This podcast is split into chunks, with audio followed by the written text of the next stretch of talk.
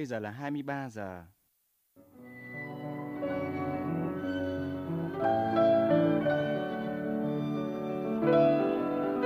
Xin mời các bạn nghe chương trình đọc truyện dài kỳ của Đài Tiếng Nói Việt Nam.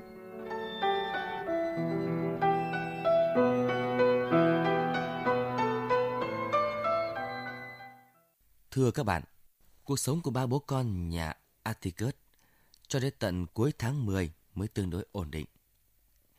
Hàng ngày, James và Scout đến trường, còn bố Atticus thì làm việc trong một cơ quan có nhiệm vụ phục hồi nền kinh tế của quốc gia. Cô Maria bây giờ làm việc trong hội truyền giáo, còn bác Alexandra thì luôn được mọi người yêu quý bởi những món ăn được bác đặt làm ra thật ngon và bổ dưỡng. Thị trấn Maycom đã trở về trạng thái yên bình sau rất nhiều biến cố trong đời sống chính trị. Mọi người trong thị trấn đều cảm nhận được sự thay đổi. Đó là họ đã phần nào được làm chủ về tư tưởng và việc làm. Và niềm vui ấy sẽ được nhân lên khi mà lễ hội hóa trang đang đến gần. Sự chuẩn bị cho đêm hội đã làm cho cả thị trấn sôi động hẳn lên. Scout cũng thấy rất háo hức được diện những trang phục độc đáo. Tuy nhiên, niềm vui ấy đã phần nào giảm bớt bởi bố Atticus vì bận công việc và bác Alexandra đã không tham dự lễ hội. Bây giờ, qua giọng đọc của nghệ sĩ ưu tú Hoàng Yến, mời các bạn theo dõi những trang tiếp theo của tiểu thuyết Giết con chim nhại của nhà văn Mỹ Harper qua bản dịch của Huỳnh Kim Oanh và Phạm Viêm Phương.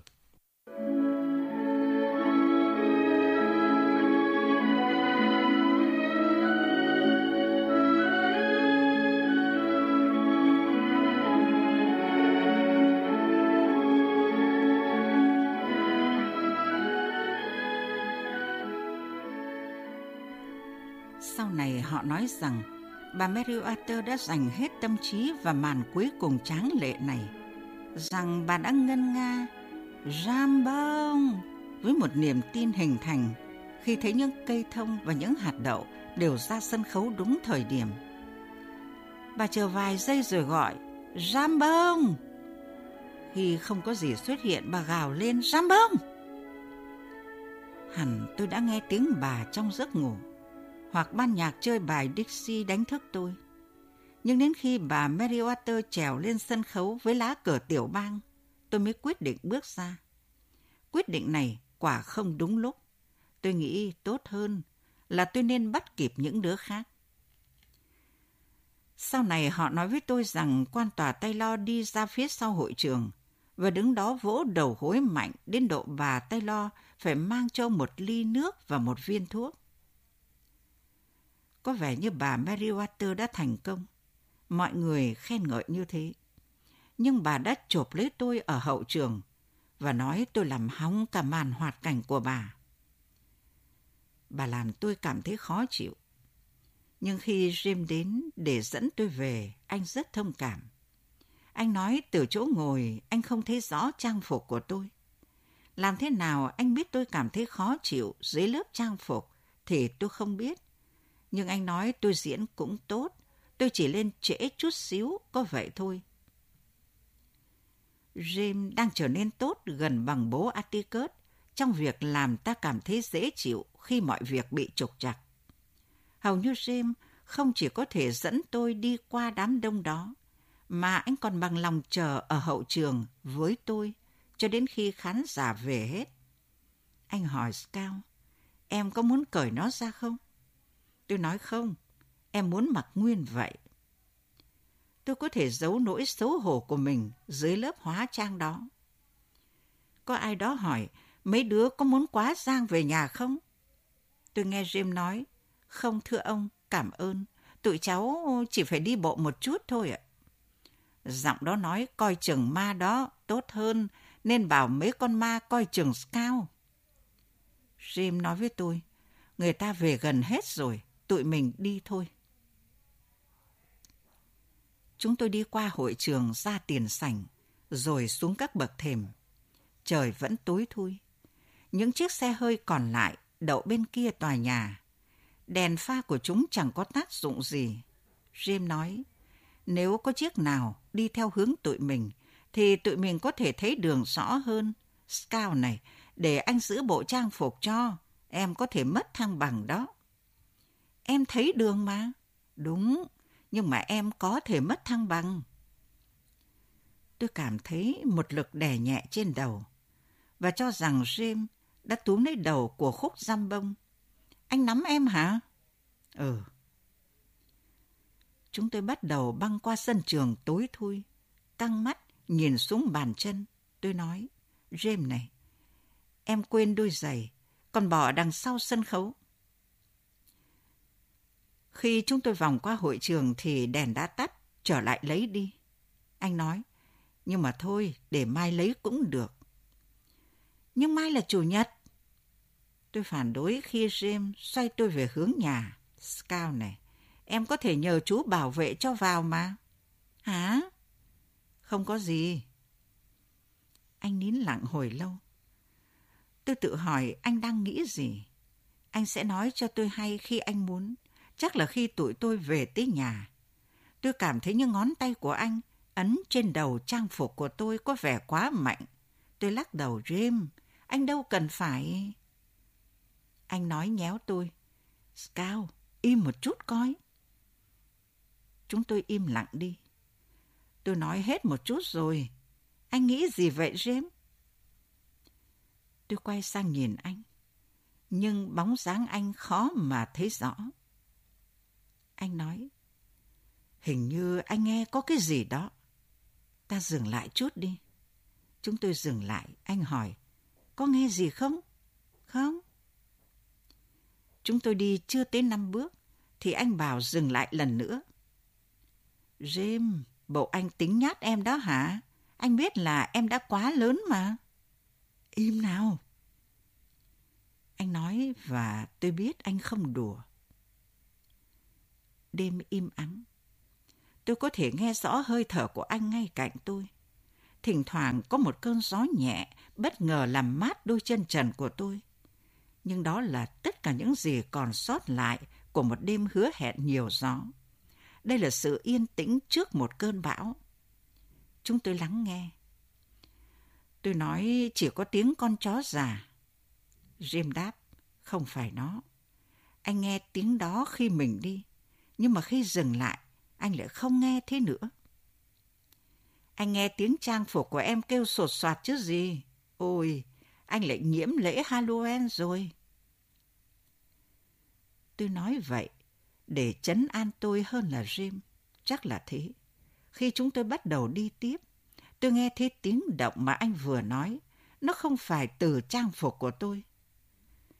Jim nói ngay. Chắc chỉ là thằng quỷ si xin. Nó không hù được mình nữa đâu. Đừng để cho nó nghĩ mình đang vội. Chúng tôi đi chậm lại, gần như bò.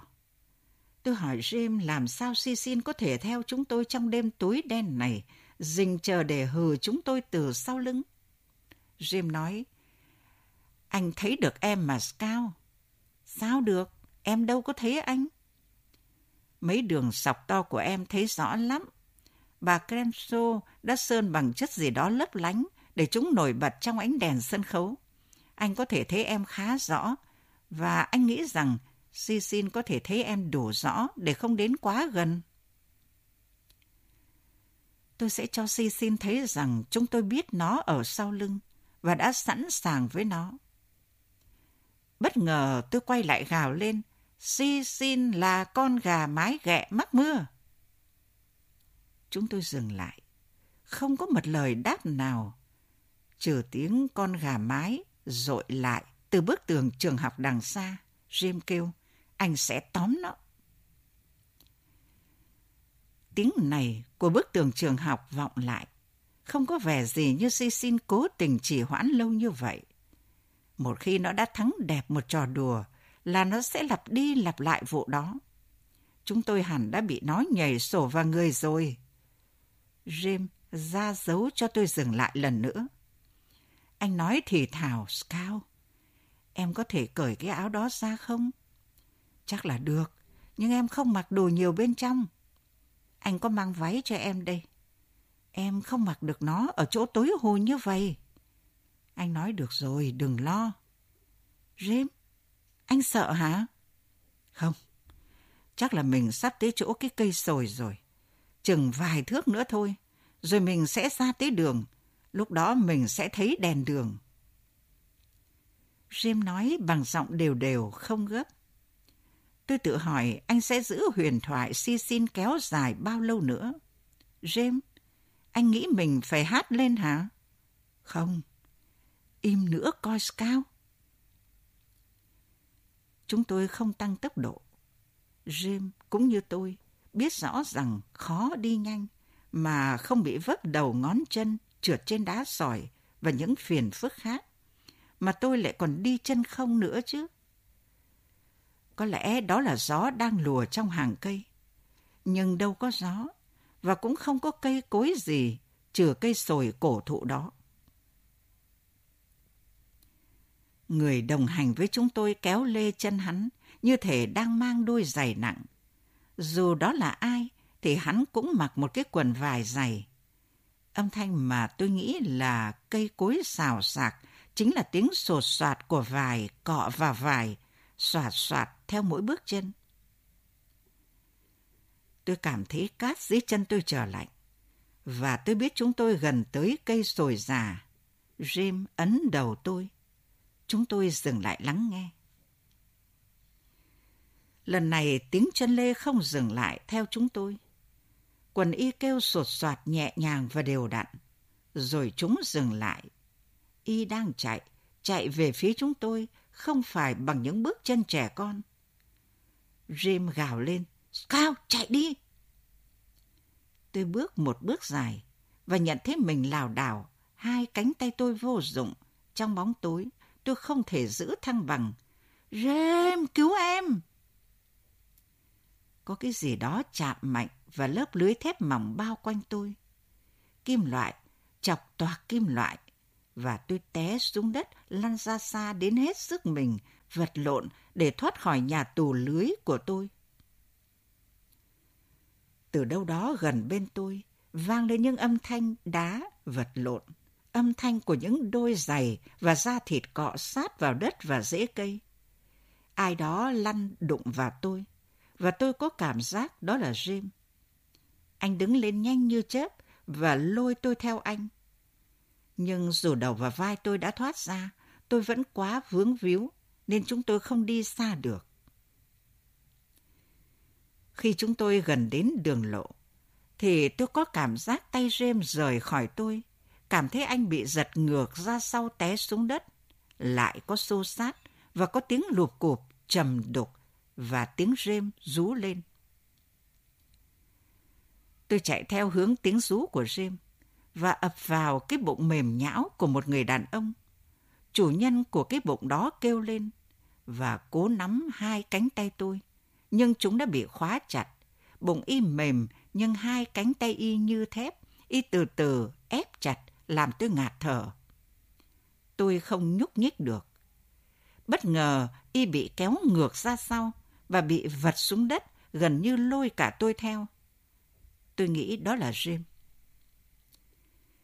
Nhiều khi đầu óc con người hoạt động rất chậm. Choáng váng, tôi đứng đó đờ đẫn. Tiếng vật lộn im hẳn, ai đó thở khò khè và đêm yên tĩnh trở lại. Yên tĩnh, trừ tiếng một người đàn ông thở nặng nhọc, thở nặng nhọc và lảo đảo. Tôi nghĩ y đi tới cây sồi và dựa vào đó. Y ho dữ dội, một cơn ho khàn độc co giật cả người. James hả? Không có tiếng trả lời, trừ tiếng thở nặng nhọc của người đó. James! James không trả lời. Người đó bắt đầu di chuyển loanh quanh, như thể đang mò tìm cái gì. Tôi nghe y rên rỉ và kéo cái gì đó nặng lê dưới đất. Từ từ tôi nhận ra rằng hiện có tới bốn người dưới tàn cây. Bố Atticus hả? Người đàn ông bước nặng nhọc và lảo đảo về phía đường lộ. Tôi đi đến chỗ tôi nghĩ ông ta đã đứng và điên cuồng mò mẫm dưới đất của mấy ngón chân tìm. Rồi tôi chạm phải ai đó. Rêm hả? Mấy ngón chân của tôi chạm phải cái quần, khóa thắt lưng, nút. một thứ gì đó mà tôi không xác định được, một cổ áo và một cái mặt. Những sợi dâu lờm chởm trên mặt cho tôi biết đó không phải là mặt của James. Tôi ngửi thấy mùi rượu mạnh chua loét. Tôi đi dọc theo phía mà tôi nghĩ là hướng dẫn ra đường lộ. Tôi không dám chắc, bởi vì tôi bị quay tới quay lui quá nhiều lần. Nhưng tôi đã tìm ra nó và nhìn thấy đèn đường. Một người đàn ông đang đi qua dưới ánh đèn. Người đàn ông đang đi bằng những bước lịch bịch của một người đang mang một vật nặng quá sức mình. Ông ta đang quẹo góc đường. Ông ta đang vác rêm. Cánh tay của rêm đung đưa dữ dội trước ngực ông ta. Đến khi tôi tới góc đường, thì người đó đang băng qua sân trước nhà tôi. Đèn từ cửa trước nhà tôi soi rõ bố Atticus trong tích tắc. Ông chạy xuống những bậc thềm và cùng người đó mang rêm vào nhà. Tôi đến được cửa trước khi họ đi vào hành lang. Bác Alexandra chạy ra đón tôi. Giọng bố Atticus đanh gọn từ phòng riêng Gọi bác sĩ Renon ngay. Scout đâu rồi? Con bé đây. Bác Alexander đáp, lôi tôi theo bác đến điện thoại. Bác lo lắng kéo mạnh tôi. Tôi nói, cháu không sao bác à, tốt nhất bác nên gọi điện thoại. Bác nhấc ống nghe khỏi giá và nói, ơ là may, gọi bác sĩ Raynon nhanh lên. Andre, ba cháu có nhà không? Chúa ơi, ông ấy đâu rồi? Làm ơn bảo ông ấy đến đây ngay khi ông về tới. Làm ơn gấp lắm. Bác Alexandra không cần xưng bác là ai. Mọi người ở May Cam đều biết giọng của nhau. Bố Atticus bước ra khỏi phòng gym. Ngay khi bác Alexandra nói xong, bố Atticus đón lấy ống nghe từ tay bác.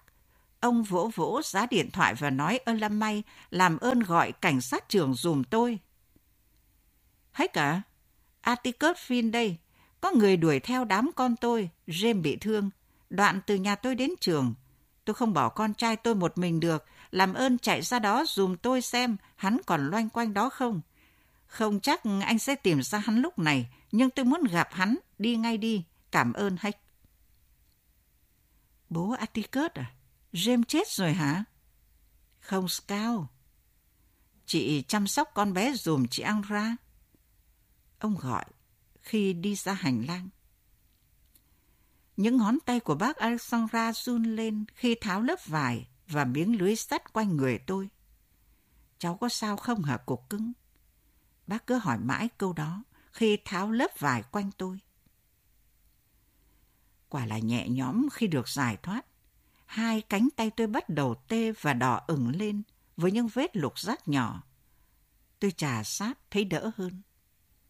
Bác này, James chết rồi hả?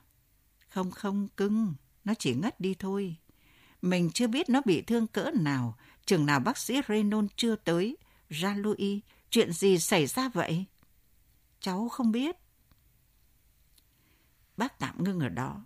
Bác mang cho tôi một thứ gì đó để mặc vào. Mà nếu lúc đó tôi có nghĩ, hẳn tôi sẽ không bao giờ để bác quên. Trong cơn bối rối, bác đã mang cho tôi bộ áo liền quần. Mặc vào đi cưng, bác nói, và đưa cho tôi bộ đồ mà bác ghét nhất. Bác ảo vào phòng gym, sau đó chạy ra chỗ tôi ngoài hành lang. Bác vỗ nhẹ vào người tôi, rồi lại chạy trở vào phòng gym. Một chiếc xe hơi dừng ngay trước cửa nhà tôi. Tôi nhận biết tiếng chân của bác sĩ Raynon rõ như tiếng bước chân của bố tôi. Ông đã đỡ đẻ cho James và tôi, đã đưa chúng tôi vượt qua những bệnh tật thời nhỏ mà con người thường mắc phải, gồm cả lần James té từ ngôi nhà trên cây xuống, và ông không bao giờ mất đi tình bạn của tụi tôi. Bác sĩ Reno nói, nếu chúng tôi thuộc loại dễ bị nổi nhọt thì mọi chuyện sẽ khác, nhưng chúng tôi không tin điều đó. Ông bước đến cửa và nói, Chúa ơi! Ông bước về phía tôi nói, cháu vẫn đứng vững được chứ? Rồi đổi hướng. Ông biết mọi căn phòng trong nhà này. Ông cũng biết ngay tôi có gặp tình trạng tệ hại hay không, và biết cả James nữa.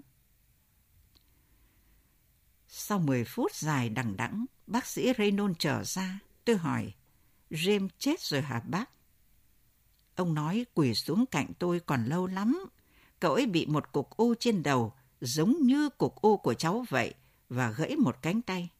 Scout, nhìn hướng đó. Không, đừng quay đầu, chỉ đảo mắt thôi. Bây giờ thì nhìn ra đằng kia. Cậu ấy bị gãy tay nặng lắm. Giờ bác chỉ có thể nói là ngay khuỷu tay. Kiểu như ai đó đã cố bẻ lọi tay cậu ấy.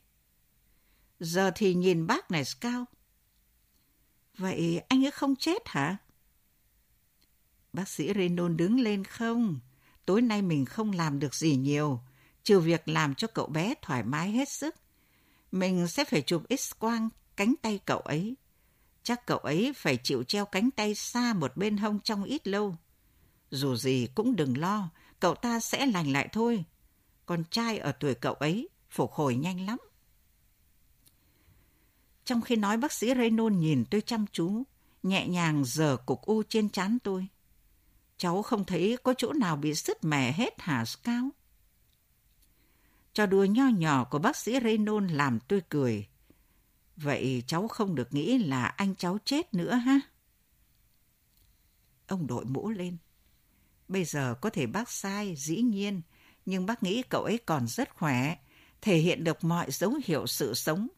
Vào thăm anh cháu đi, và khi bác quay lại, mình gặp nhau rồi quyết định. Bước chân của bác sĩ Raynon trẻ trung và nhanh nhẹn. Bước chân của ông hách tết thì không. Đôi ủng nặng nề của ông hành hạ hàng hiên, và ông mở cửa một cách vụng về. Nhưng ông nói y câu của bác sĩ Raynon khi bước vào, rồi ông thêm, cháu ổn chứ Scout? Ổn, thưa ông. Cháu sẽ vào thăm James, bố Atticus với mọi người đang ở trong đó. Ông Tech nói ta sẽ đi với cháu. Bác Alexandra đã che đèn đọc sách của Jim bằng một cái khăn và phòng anh mờ mờ. Jim đang nằm ngửa, có một vết xấu xí chạy dọc một bên mặt anh. Cánh tay trái của anh giang xa khỏi thân người, khuỷu tay hơi cong lại, nhưng theo một hướng kỳ cục. Jim đang nhíu mày. Jim, bố Atticus nói, anh con không nghe được tiếng con đâu. Scout à, anh bị ngất. Anh sắp tỉnh lại, nhưng bác sĩ Renon làm cho anh mê trở lại. Vâng, thưa bố. Tôi rút lui. Phòng của James to và vuông. Bác Alexandra đang ngồi trên cái ghế đu cạnh lò sưởi. Người đàn ông cõng James đứng trong một góc, tựa lưng vào tường. Ông ta là một dân nông thôn nào đó mà tôi không biết. Có lẽ ông ta có mặt tại buổi hoạt cảnh và ở gần đâu đó khi sự việc xảy ra. Hẳn ông ta đã nghe thấy tiếng rú của chúng tôi và chạy đến.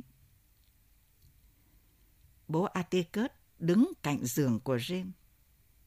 Ông Hectech đứng ngay khung cửa, mũ ông trên tay và chiếc đèn pin cộm lên trong túi quần. Ông đang mặc cảnh phục. Bố Atikert nói, Hách, vào đây. Anh có tìm thấy gì không? Tôi không nghĩ ra ai lại hèn mạt đến độ làm một chuyện như vậy. Nhưng tôi hy vọng anh tìm ra hắn. Ông Tech khịt mũi. Ông nhìn sắc lẻm vào người đàn ông trong góc phòng, gật đầu với ông ta, rồi nhìn quanh phòng, vào Jim, và bác Alexandra, rồi vào bố Atticus. Ông nói một cách thoải mái, ngồi xuống đi ông Phin. Bố Atticus nói, mình ngồi cả đi. Có cái ghế đó hết, để tôi ra phòng khách nhắc một cái nữa.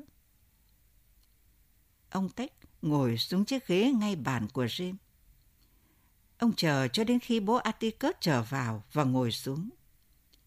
Tôi tự hỏi, sao bố Atticus không mang một cái ghế nữa cho người đàn ông trong góc? Nhưng bố Atticus hiểu rõ cung cách của dân nông thôn hơn tôi nhiều. Một số thân chủ nông thôn của ông sẽ cột mấy con lừa tai dài của họ bên mấy cây đào ở sân sau. Và bố Atticus vẫn thường trao đổi với họ ngay bậc thềm sau nhà. Người đàn ông này chắc chắn thoải mái hơn khi đứng ở đó. Ông Tech nói, ông Phin à, để tôi cho ông biết tôi đã tìm thấy gì tôi tìm thấy một cái váy của bé gái. Nó ở ngoài xe tôi. Cái váy đó của cháu Hà Scout? Vâng, thưa ông. Nếu nó là váy hồng, có xếp nhiều nếp nhún. Tôi nói. Ông Tech, cư xử cứ như đang ở trên bục nhân chứng. Ông thích kể mọi chuyện theo cách của riêng ông, không bị bên công tố hay luật sư bào chữa cản trở. Và đôi khi việc đó làm ông tốn thời gian.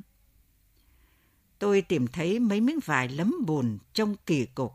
Và... Ông Tech à, đó là đồ hóa trang của cháu.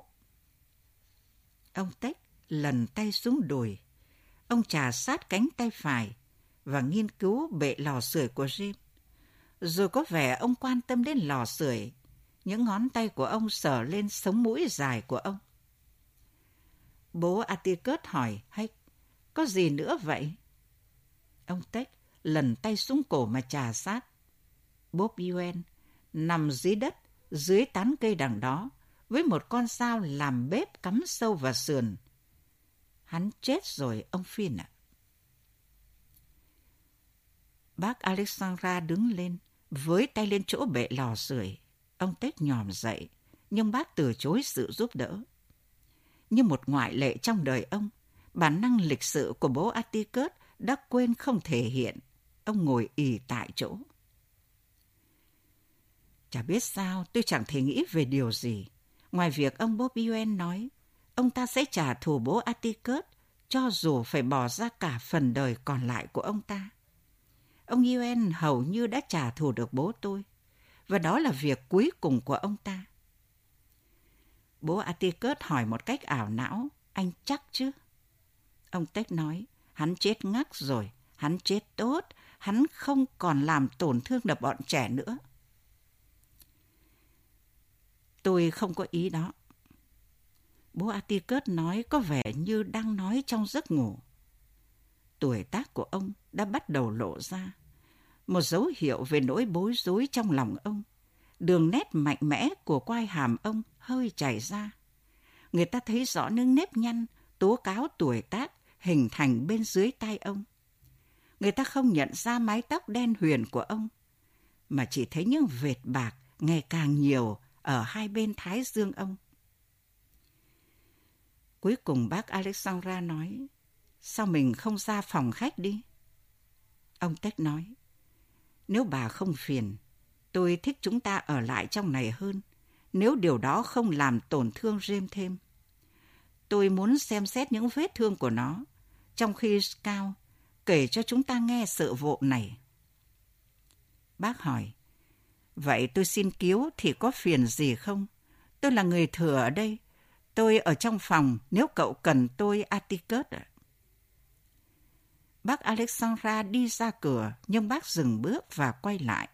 Atticus, tối nay tôi đã có linh cảm về chuyện này rồi. Đây là lỗi của tôi. Đúng ra tôi nên... Ông Tex giơ tay lên. Bà cứ về phòng đi bà Alexandra. Tôi biết đây là một cú sốc cho bà. Bà đừng tự trách móc mình về bất cứ chuyện gì nữa. Ôi, nếu lúc nào chúng ta cũng đi theo những linh cảm của mình thì ta sẽ giống những con mèo đuổi theo đuôi chúng vậy. Scout này, xem cháu có thể kể cho mọi người ở đây nghe những gì đã xảy ra trong khi nó còn đậm nét trong đầu cháu không? Cháu kể được không? Cháu thấy hắn ta theo tụi cháu hả?